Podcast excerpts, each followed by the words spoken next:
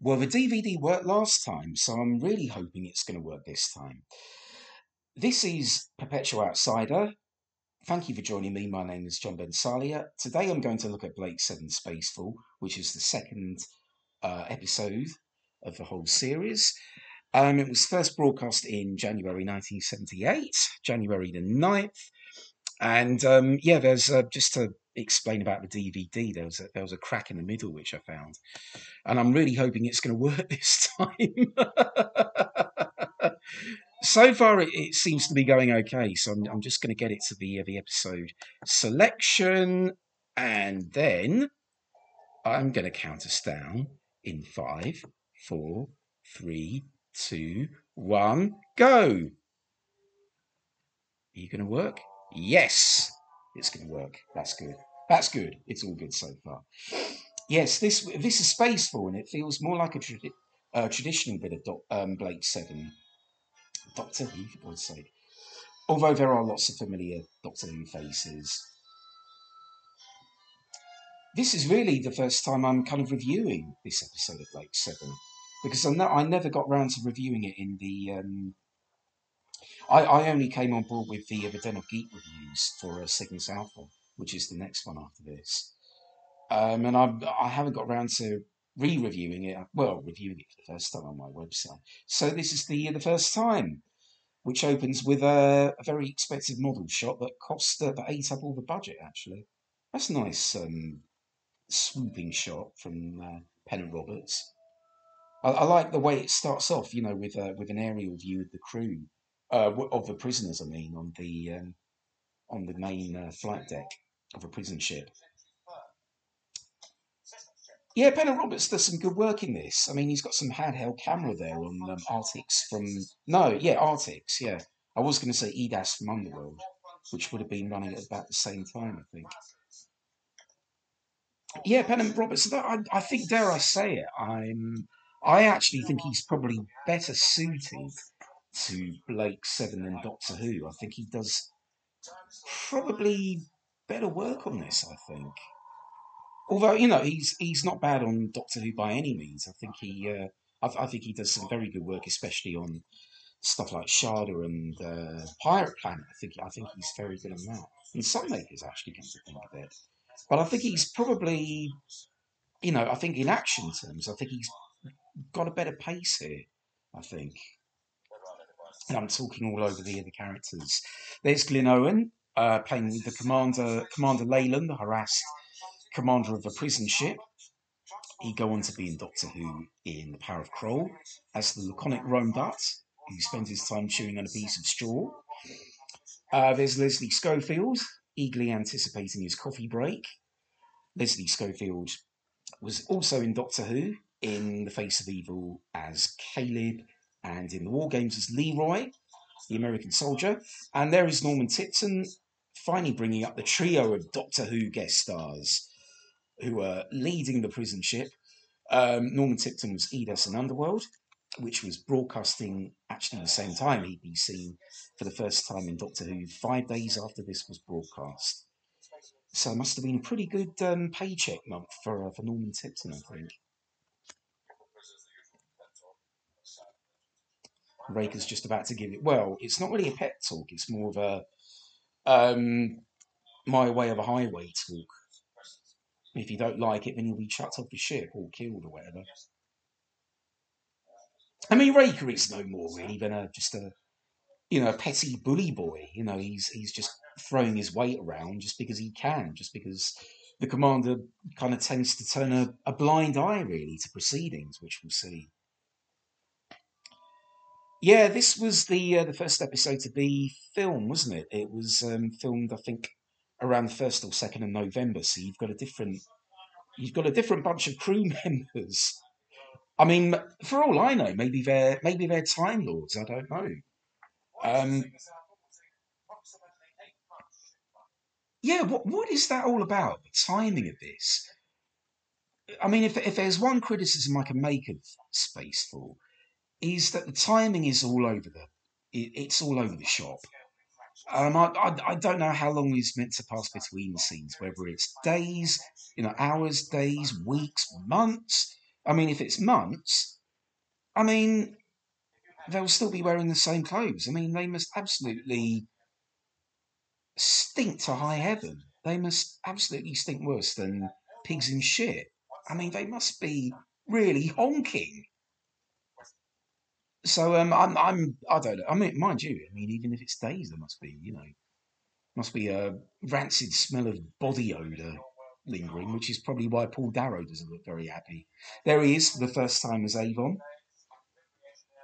and there's David Jackson as Gan, who we didn't see in the in the way back because they'll be taking a um, short holiday, I think, between seasons because they only had they only record um, they only had ten days between recordings. They would literally record a new episode in the studio every 10 days. And in between, they'd be rehearsing, doing location filming and stuff, um, Ealing filming, all of that. So this was a very, very tough treadmill, really, recording wise. Raiker about to um, throw his dummy out the pram here. I'm not really quite sure why. Because he didn't call him sir or something. Yeah. All right, keep your hair on. Very 70s hair, of course. Why has he got such a big thing about being called Sir? I mean, who does he think he is? Ben Kingsley? Peppermint Patty from Charlie Brown? I mean, if Blake got, a, you know, a pair of those really thick glasses and uh, kind of slicked his hair down sides, I mean, he could be, he could be Marcie, you know, call him Sir all the time. Oh dear, he's uh, kind of filling in the gaps um, with uh, with what's happened to Blake. Story so far, of course, is that Blake has been fr- framed for awful crimes that he didn't commit by the Federation just because he was a, a thorn in their side. And rather than kill him, which would make him a martyr, they discredited him in the worst way with awful crimes involving youngsters framed him for those, um, killed his uh, lawyer and his missus, and bunged him on a prison ship, which will be taken to Cygnus Alpha, which he will is supposed to spend the rest of his days on. Uh, I don't think that's going to happen somehow.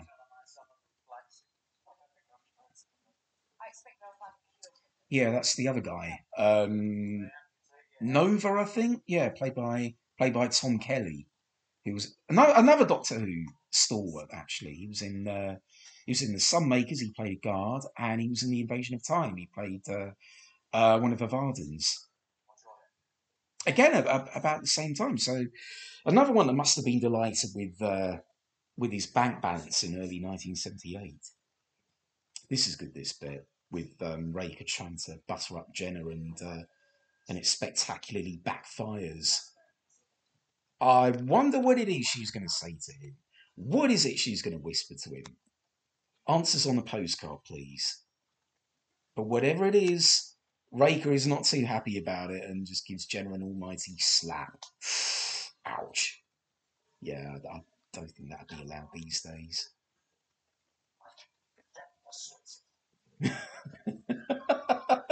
yes, I, I, think we could all guess, uh, you know, along along the lines of uh, what Jenna was saying, yeah, which is. Uh, yeah, I, I, don't think he's very happy about it. Look at Paul Darrow here, just effortlessly stealing the scene just by doing very little. I mean, he just, he just commands the screen somehow.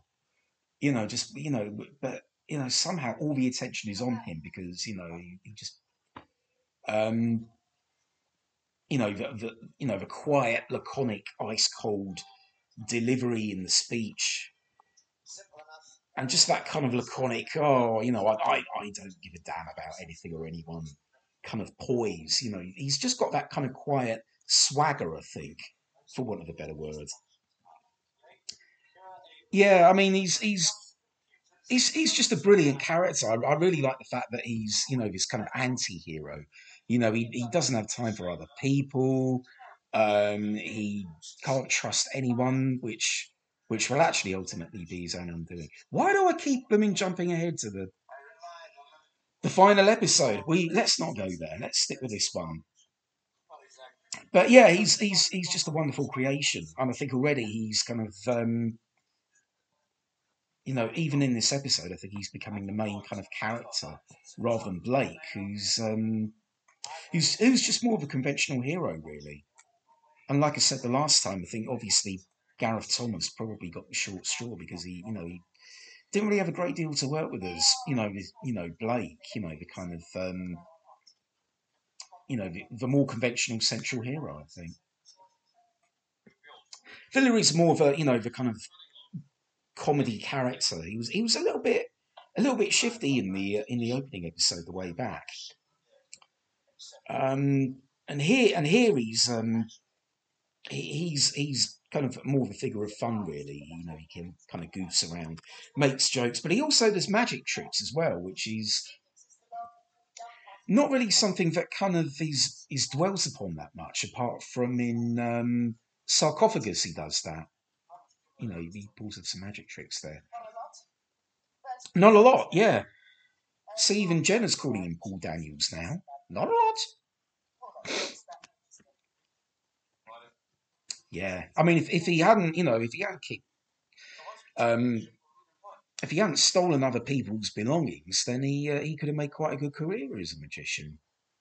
Those are good model shots. I mean, they they certainly got their money's worth when they filmed this in I think it was Bray Studios in August 1977. But the problem was it, it just ate up the budget for the remainder of the season. So they literally had to beg, steal, and borrow wherever they could to actually um, get some good visuals. But uh, you know what? I, I, don't think it.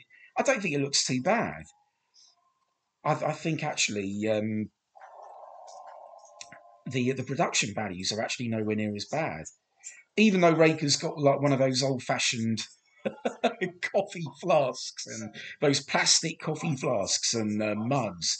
You know, they, they look like they're going to go on a picnic or something. You know, and you know they should have brought the uh, one of those kind of uh, the ice boxes from the Liberator, which they put all the other teleport bracelets in.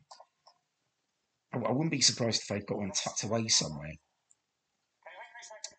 But I mean that you know that that's a good design. I mean it's it's got a ceiling. A lot of um, a lot of the set designs in Blake Seven actually have ceilings, which you, which you don't always get in TV. So um, good on the set designers. This was designed, of course, by Roger Murray Leach, who designed many classic Doctor Who stories from the early Tom Baker years. He designed uh, The Ark in Space, uh, Deadly Assassin um, Talons of Weng-Chiang, Planet of Evil, of course, that marvelous jungle, Seeds of Doom, Sontaran experiment, and it goes on.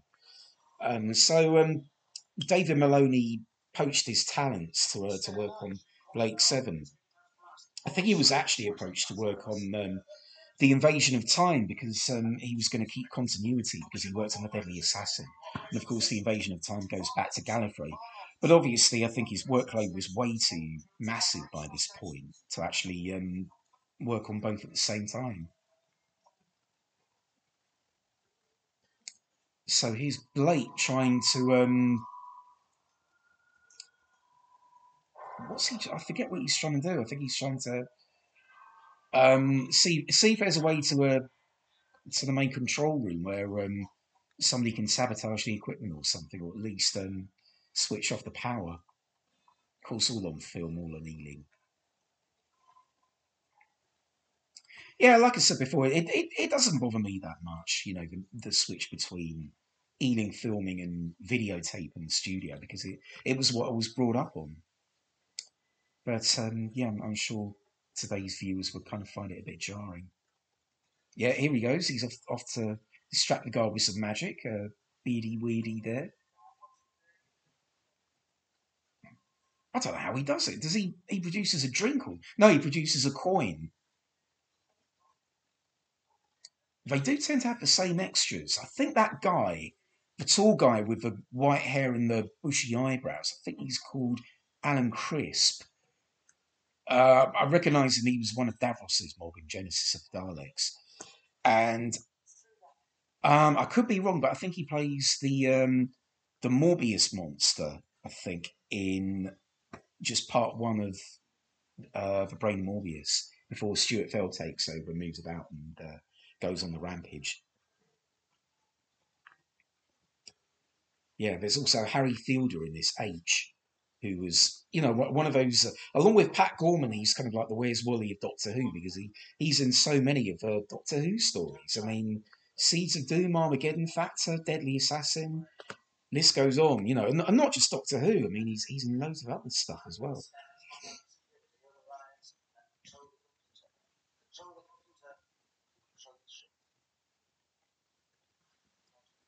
I like the way that Blake kind of tries to get Avon on his side in this.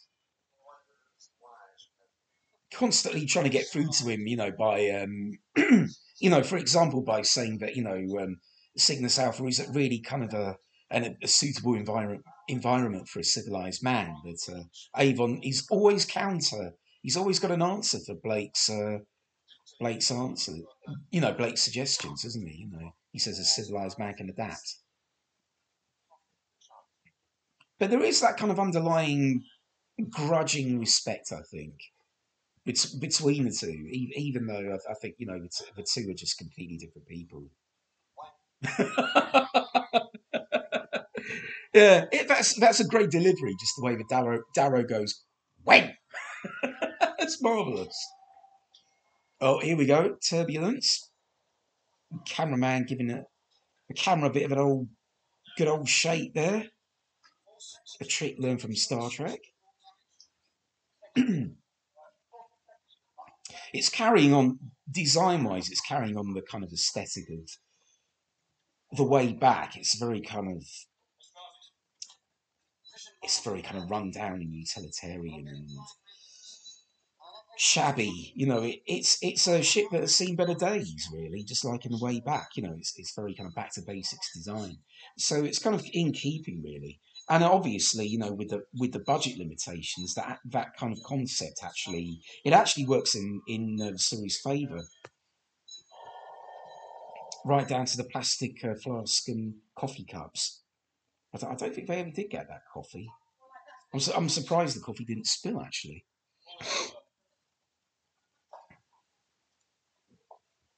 yes, it's more of a traditional story, I think, than The Way Back, which was, like I said before, in you know, in best Frankie Howerd voice, the prologue, the prologue to Blake Seven. You know, this this feels more like um, where it all begins. You know, where it kicks off. And I, ne- I never did see the. Um, oh, be- before I tell you what I didn't see, here's um, some sealing gel, which is shaving foam being pumped through a hole in the wall. Uh,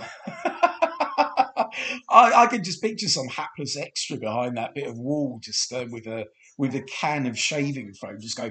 Psh, I just really hope it works, you know.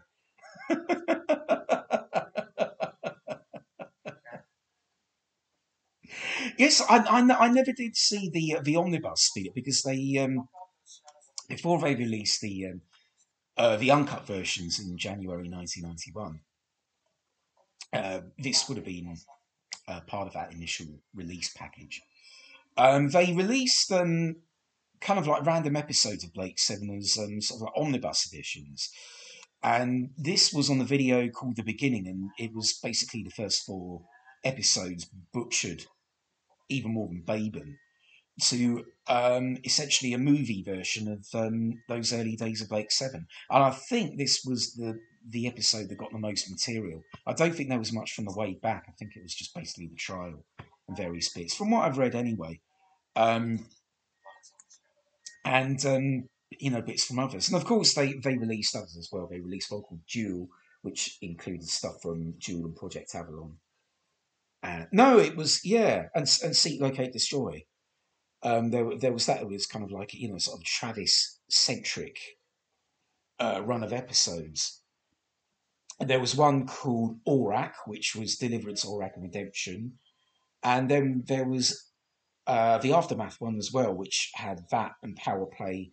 And for some bizarre reason, Sarcophagus, which was included in that um, omnibus. I, I, don't really know why, but uh, no, I, I, I, never got to see them. I, saw them uh, saw them on the, the video shelves, but as I said before, it was either by the Doctor Who videos or the Blake Seven videos and I didn't have enough money for both, so it was it was Doctor Who that won the day. So here's Avon stuck on film, spying on some pudding bowl haircut bloke who's doing what is he doing? Maintenance. Dudley Simpson doing some great work in the background there. It's, it's a good score actually.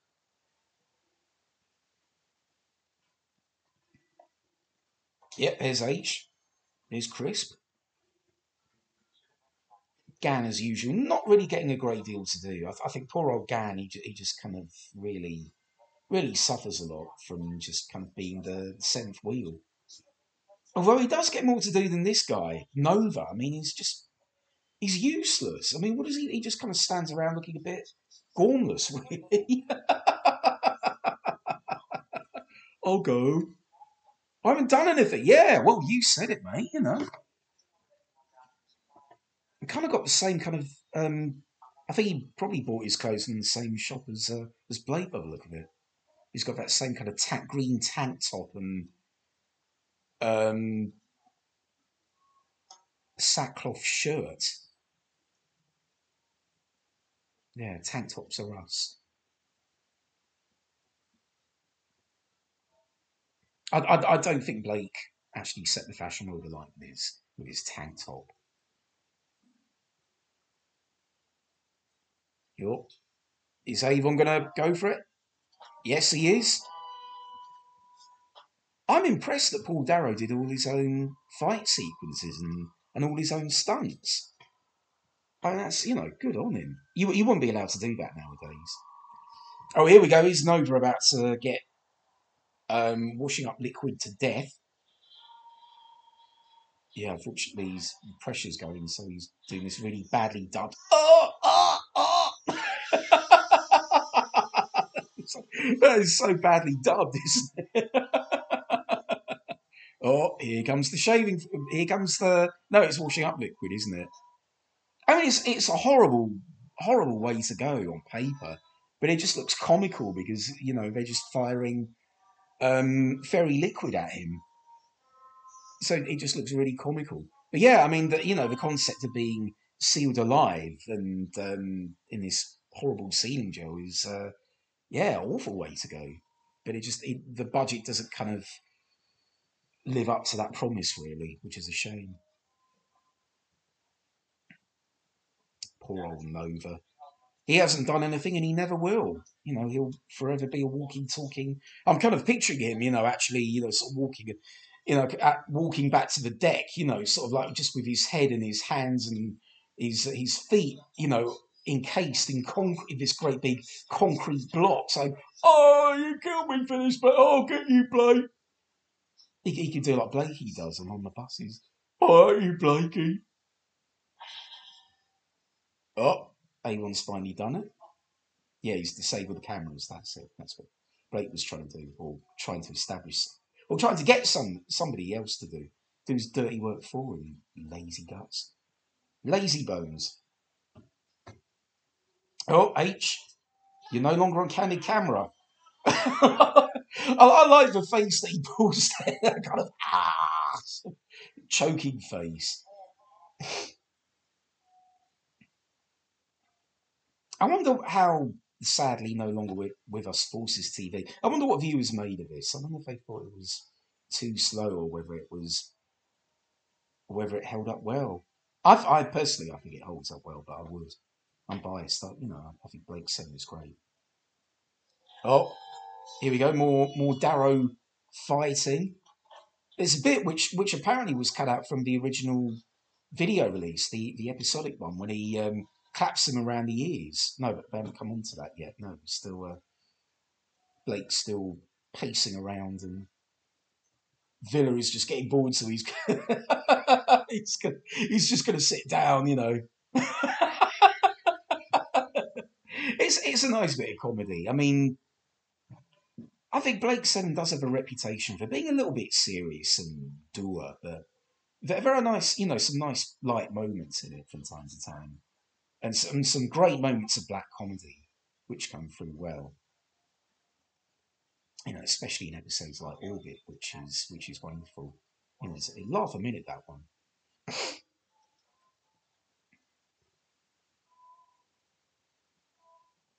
yeah, perfectly harmless. Of course, we've got technology like that nowadays, haven't we? You know, with um, you know, tu- you know, touch sensitive plates and uh, you know, using the eyes and all that. Yeah, here we go. Yeah, here's that bit that was cut out from the video, apparently. I don't know. I, I, I don't think it's any worse than you know, clouting somebody across the jaw. You know, clapping someone across both ears. You know, you just won't be able to hear for a while which is probably good if you know if, if um, Leyland is playing like Des O'Connor records or Sing Along Max Volume 103. It's probably a good thing if he's got this ringing in his ears.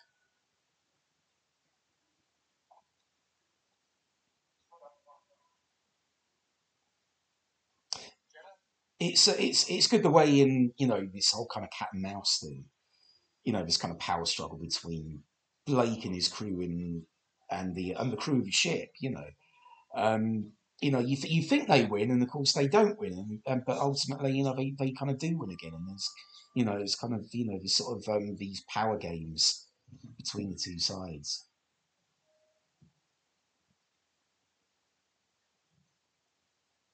Yeah, Dudley Simpson's music really comes into its own here because you've got a lot of kind of non-dialogue scenes here, so you need to fill the gap really. Yeah, some nice handheld work there from Pat Roberts.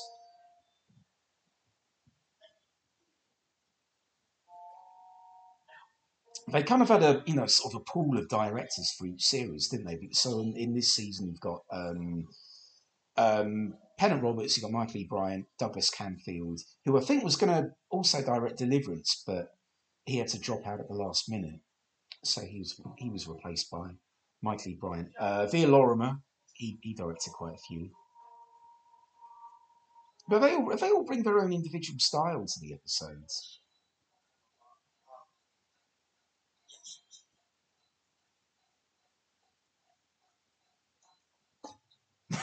He's, he's, just got no time for niceties, has he? Anybody? He just says, "Excuse me," you know, to Jenna. You know, there's no, there's no please or thank you or anything like that. It's just very matter of fact. But of course, the anti-hero was becoming more popular in the late seventies and early eighties, and I think Avon was, you know, a part of that. You know, Indiana Jones is not really a, you know, he he's a conventional hero in a way, but he's also not, you know, kind of a whiter than white hero, is he? You know, you know, he womanizes. He, you know, he, uh, uh, he fights and gambles, and you know, he's, uh, you know, he's he's a hero, but also an anti-hero. You've, you've got um, Ripley in the Alien movies. You know, she's not exactly, you know, sweetness and light. You know, so it's uh, it's it's a common old thing in uh, in uh, late seventies and early eighties media. I mean, what a prat Villa is. Uh, or, you know, should I say in Ganswood, Vila. What, what is calling Vila? Vila. Oh, I'm, I'm, oh, who are you going to see playing in the cup on Saturday, mate? Oh, I'm going to see Aston Villa. Vila. Yeah, yeah. Vila just dropped his gun. I, I, I mean, that was just a very stupid thing to do, really.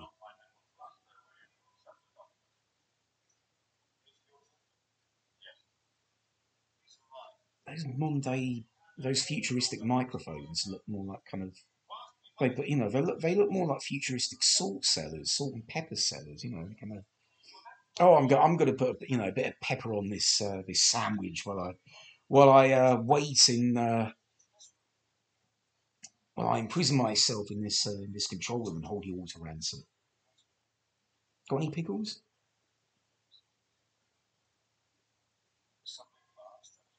Poor old Leyland. I mean, he's he he is really long suffering in this, and I, I think Glyn Owen is is better playing, um, you know, that kind of world weary, downtrodden commander. I, think he's I think he's better at this than than he used to be honest in Doctor Who. Um, I think maybe he's a little bit too laconic as Rhoda in uh, Power of Kroll. But uh, he's it's not not a bad performance by any means, but uh, I, I, I, do think this is the the better of his two science fiction uh, performances. That beard looks like it's just been stuck on.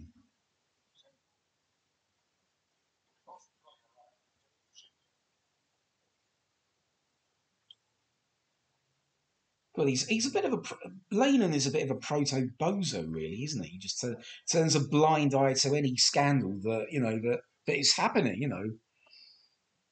Oh, I, have I've shot a few prisoners. Oh well, never mind. You know, you know, carry on, get on with it.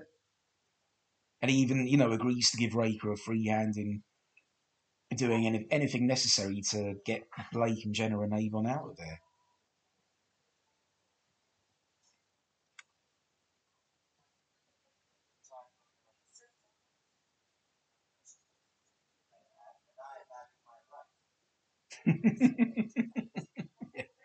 Avon is such a yuppie, isn't he? He's, you know, he's he's he's about to go on about how wealth is the only reality, and the only way to accomplish that reality is to take the wealth away from other people. He's he's just so you know self-preserving, isn't he? It's it's just wonderful.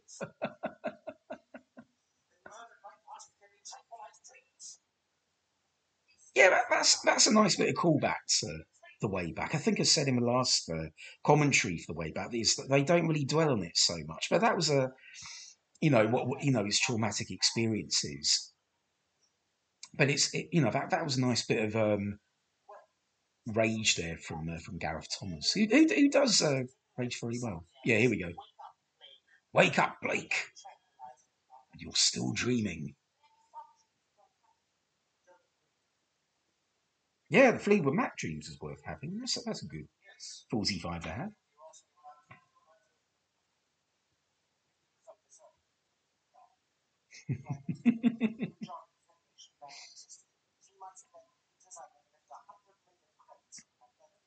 yeah, all, all Avon is interested in is just um, stealing 100 million credits and just retiring for, you know, to a, you know, sort of a villa in the sun or something, or a tropical island, you know, space island, if, if Terry Nation wrote that.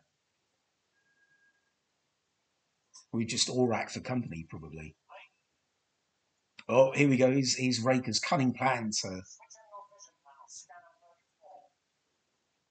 He looks like he's presenting Top of the Pops there, the way he turns to the camera and, you know, says, switch to camera 34. And tonight on Top of the Pops, we have Wings, uh, Yellow Dog, um, Sex Pistols, The Clash, Brotherhood of Man. and he's killing his audience one by one.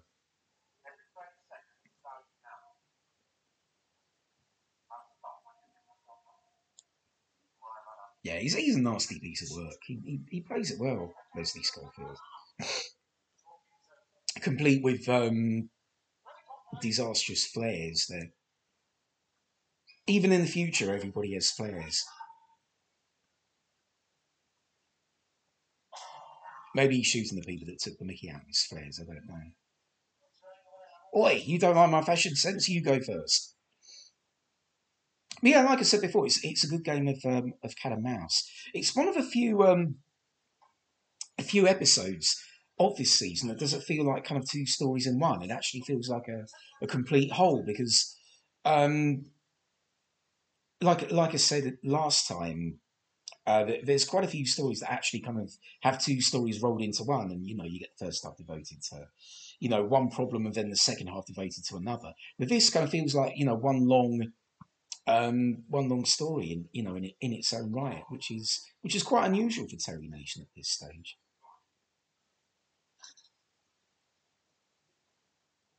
I've got to say, I mean, considering it's the first to be recorded, all the regulars have immediately got to grips with their characters. I mean, they, they play them, they all play them really well. I mean, even even David Jackson, who doesn't get a great deal to do, is you know he's, he's you know very good as Gan.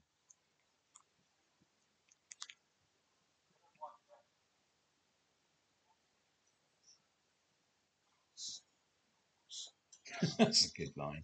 I'll settle for yours. Oh. Yeah, well, Blake certainly doesn't have any guts after that gut punch. God, that prison food must be uh, threatening to come back up after that. I hope it was macaroni cheese. Yeah, um, uh, again, it's um, it's it's got more adult overtones, I think, than Doctor Who. You know this, you know this horrible implication about um, Raiker and Jenna. You know, it's um, the sort of the sort of thing that um, will probably get it pushed to a post nine o'clock slot these days. I think.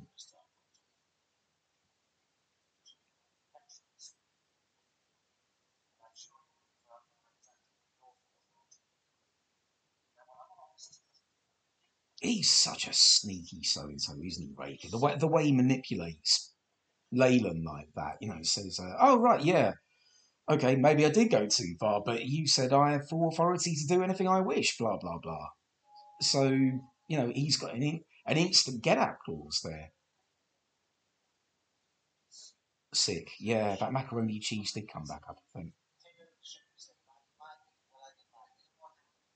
DVD's still playing well so far, Touchwood, he says, touching his head.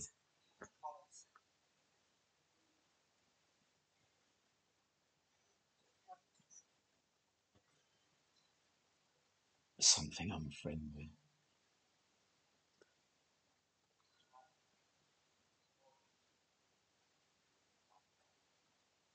Yeah, it's it's a very dysfunctional crew. I mean, that you know, neither of them, not, none of them particularly kind of you know, none of them are really kind of best buddies, are they? But they do kind of form their own friendships in their own unusual way. Like with Avon and Vila, I mean, they're you know they're constantly at loggerheads, but there's this kind of grudging bond between them, I suppose. But it is, it is um, again, it's completely unlike Doctor Who, where generally they get on very well. And I think we're about to get our first glimpse of the Liberator. Hugh Dudley. Hey, it's the Liberator. It's such an unusual design for a spaceship, which I think works well. I think it gives that, you know, I think it, you know, it, that unusual design. I'm not sure who designed it actually. I don't know. I'm not sure whether it was uh, Ian Scoones or Mat Irvine or one of their team. I don't know, but the design of it is, you know, it's very unusual. I think it gives it, you know, kind of that kind of appropriate sort of grandeur, that kind of majesty that you know that it deserves.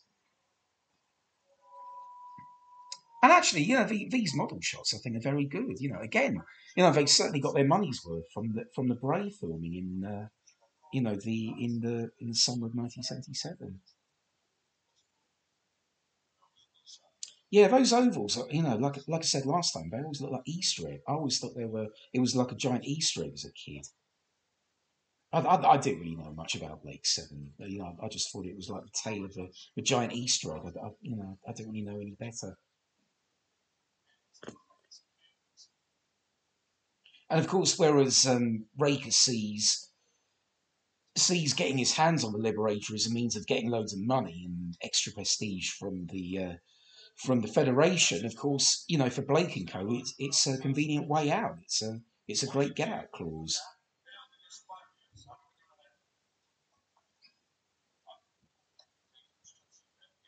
But I think it's a really neat trick. Kind of like, you know, we're kind of unfolding the, the gradual background of Blake Seven bit by bit. You know, we, we don't get to see the Liberator until this episode we, we you know we don't even get to you know get to complete the crew until episode four. So it's doing it in a very kind of gradual way, which which I, which I like. Yeah, he was in um, the Face of Evil as well, wasn't he? Brett Forrest, I think his name is. He uh, he play. I, I, think I don't know if he had a name in Face Evil, but he's the guy who um, who slaps Leela and then uh, uh, the Doctor throws a Horda on him and he runs off screaming. But uh, still lives to tell another tale or strike another gong.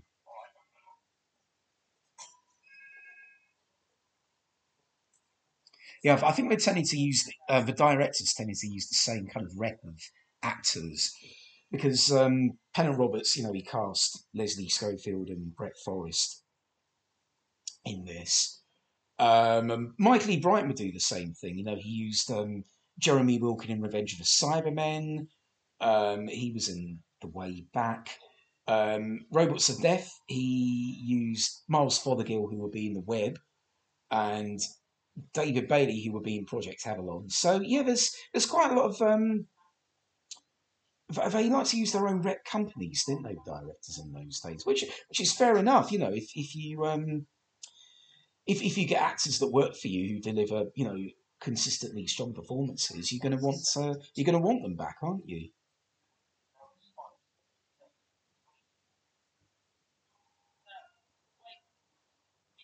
There's another beardy weirdy. He's got like a.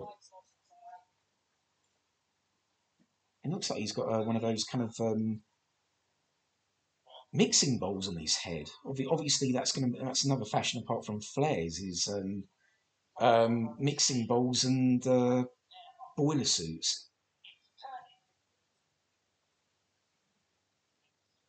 Another great thing about the Liberator in this is that it's it, it doesn't feel like a safe place. It doesn't feel like you know, kind of like the cozy haven that it will become. You know, it's, it's actually quite threatening because it you know it's got this safeguarding system in place that can uh, drive you insane and then ultimately kill you if you, if you don't actually uh, um, if if you don't actually uh, resist it. Yeah, good, good bit of mystery with that. Teague. Yeah, and uh, hope you don't come across any order. Maybe, maybe that's what drives him insane. Is uh, um, the doc, you know, he sees a vision of, a, of uh, the Doctor Devore turning into the Doctor and flinging millions of Hordas at him. You know, no wonder the poor guy be driven out of his mind. Norman Tipton going to learn his lines for Underworld there. Yeah, all, all, that all that looks quite good on the film actually, because you know they um, that was that was more Ealing filming. I think this was um, yeah, I think I think they did the the Ealing filming. I think um, like September October seventy seven. I'm, I'm not not quite sure which month it was, but they did that first, and um, no, it, it looks good. You know that that tube looks really effective.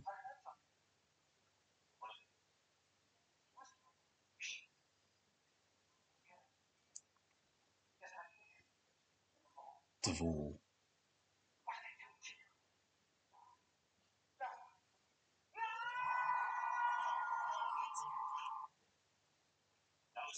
Another one done. From you. I, I, do like the, you know, kind of the old school delivery, you know, sort of from you. but you've got Blake and Avon and Jenna. Use them as bait.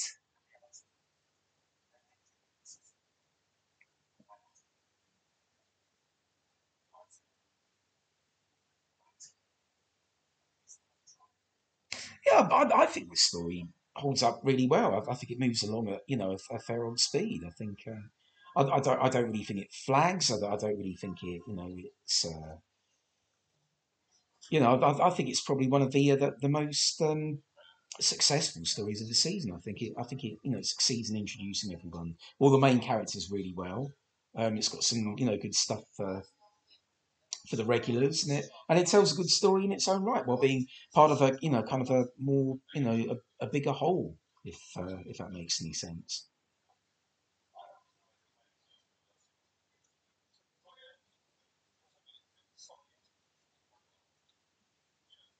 Yeah, there you go. Take your pick. You can either go mad or be killed.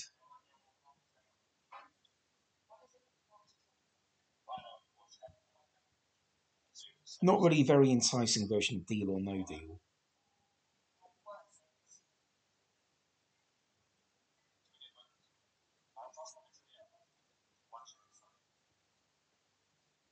Very wise. So they're about to get their first glimpse of the Liberator here, and uh, and of, of course they resist it. But uh, poor old um, Brett Forrest character hasn't. Is it called Krell? I, th- I, think he might be called Krell. I, don't, I don't think he's just called Guard in this. I, I, don't know. Or is it called Teague? I don't know. No, Teague. I, think Teague is the beardy. I don't. I don't know. And some good dramatic music about to be Heard here from Dudley. Yeah, he, he scores it really well. Just you know, a, ama- amazing musician, Dudley Simpson. Just manages to get that balance, you know, between high drama and an underscore. You know, not going too far like a certain nameless Golden Boys. Yes, Sally Knyvette on the commentary kind of tends to point out how uh, she hasn't got her hair extensions, which, which, you know, which is quite obvious on the on the film bits. I, I, don't really know why they bother doing that though. You know, did they want to make her like Agneta from ABBA? Is it Agneta? I, th- I think it's Agneta. Agneta's the blonde one anyway. Yeah, it's it's Agneta, not Anna. Anni-Frid's the dark haired one. Yeah, maybe they were going for a you know kind of an ABBA vibe because you know they were huge at the time of Blake Seven. I suppose that makes um, uh, Blake and Avon Bjorn and Benny. I suppose Cally can be uh, Cally can be Fried. It's it's a great great design from Roger Murray Leach. I mean, considering that he had no budget to work with, that is that is quite an accomplishment, really. And it's lit very well as well at this point, you know, moody lighting. Oh, Beattie's copped it. Not even the, the mixing bowl hack can, can save this one.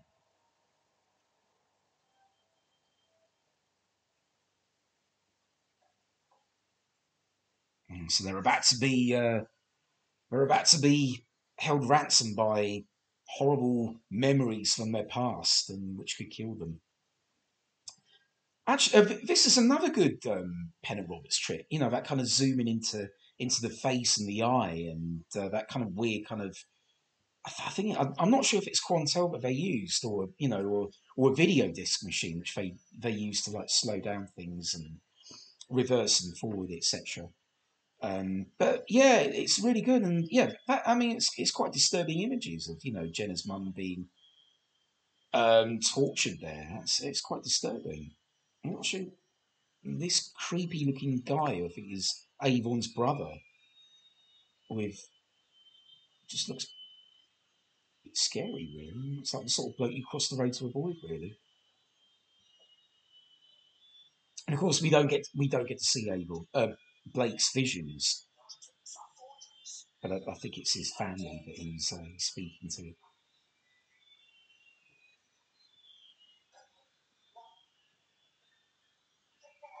Paul Darrow about to do another great stunt here. A great fall across the uh, the cream sofa there. Yep, here we goes. great.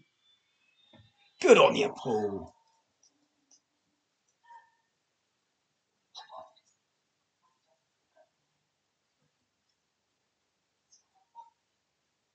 yeah, just just the little bits of design, like those kind of floating clouds on the on the screen in the background.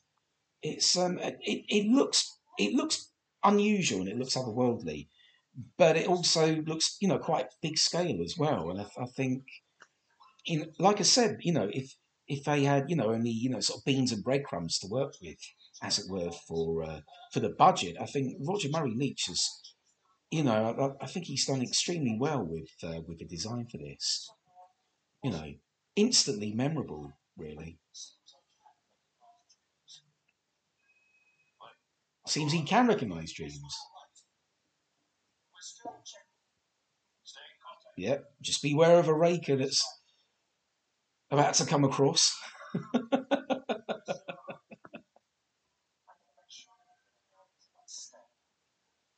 yeah, if, if, he had uh, if he had a moustache um, like he did in um, Johnny Briggs or uh, EastEnders, I, th- I, think he'd be twirling it now. I'm gonna make make sure they don't get too comfortable.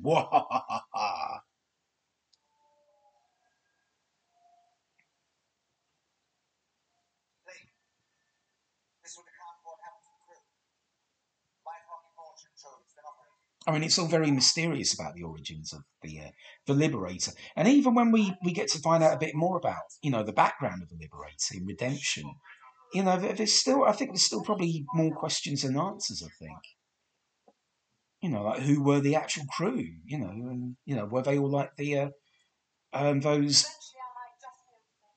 uh, those two women in Redemption? I forget what they called it, the Sheila Ruskin and Harriet Philpin characters.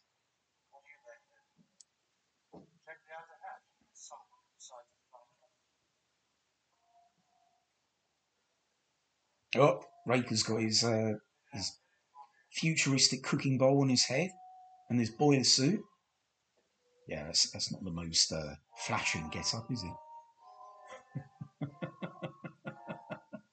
but I, I, I, like I like Raiker's death in this. I, I, I do like the fact that he gets his just desserts because he's just you know he's he's one of those baddies that everybody loves to boo in his hat. You know, so and of course everybody wants a you know a, you know a suitably nasty ending for the baddie.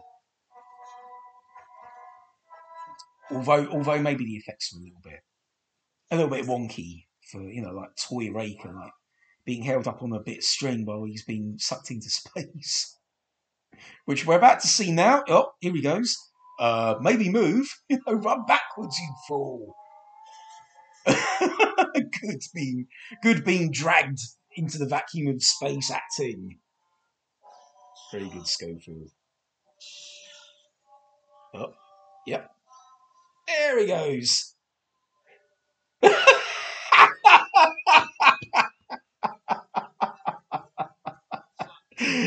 that's.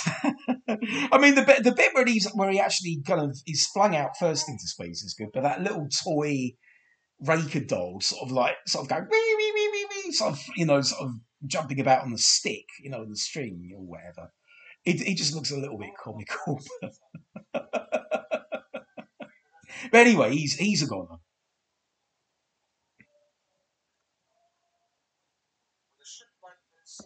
What a mistake it's a rake, huh?